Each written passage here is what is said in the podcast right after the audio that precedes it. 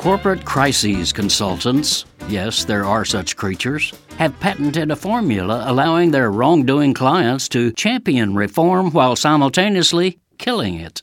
A classic case is now unfolding around last year's derailment of a two mile long Norfolk Southern freight train in East Palestine, Ohio. The community's air, soil, water, and people suffered a massive spill of toxic chemicals.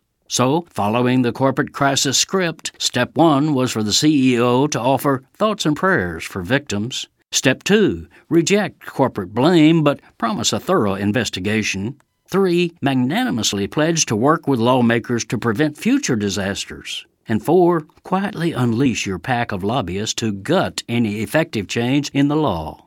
Norfolk honchos are now pushing hard on point four. CEO Alan Shaw recently reiterated the corporation's promise of reform, but shh, he quietly orchestrated a $17 million increase in the rail industry's congressional lobbying to kill or drastically weaken safety proposals that Norfolk had publicly embraced after the wreck. But he keeps talking reform, slyly assuring locals that Norfolk would be, quote, continuing our engagement with lawmakers.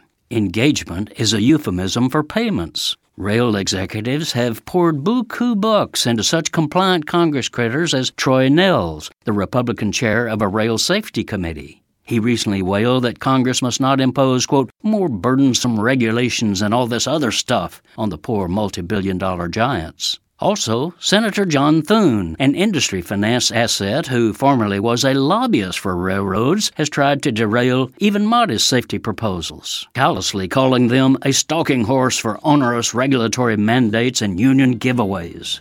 This is Jim Hightower saying, May I just say the obvious? These people are disgusting excuses for human beings.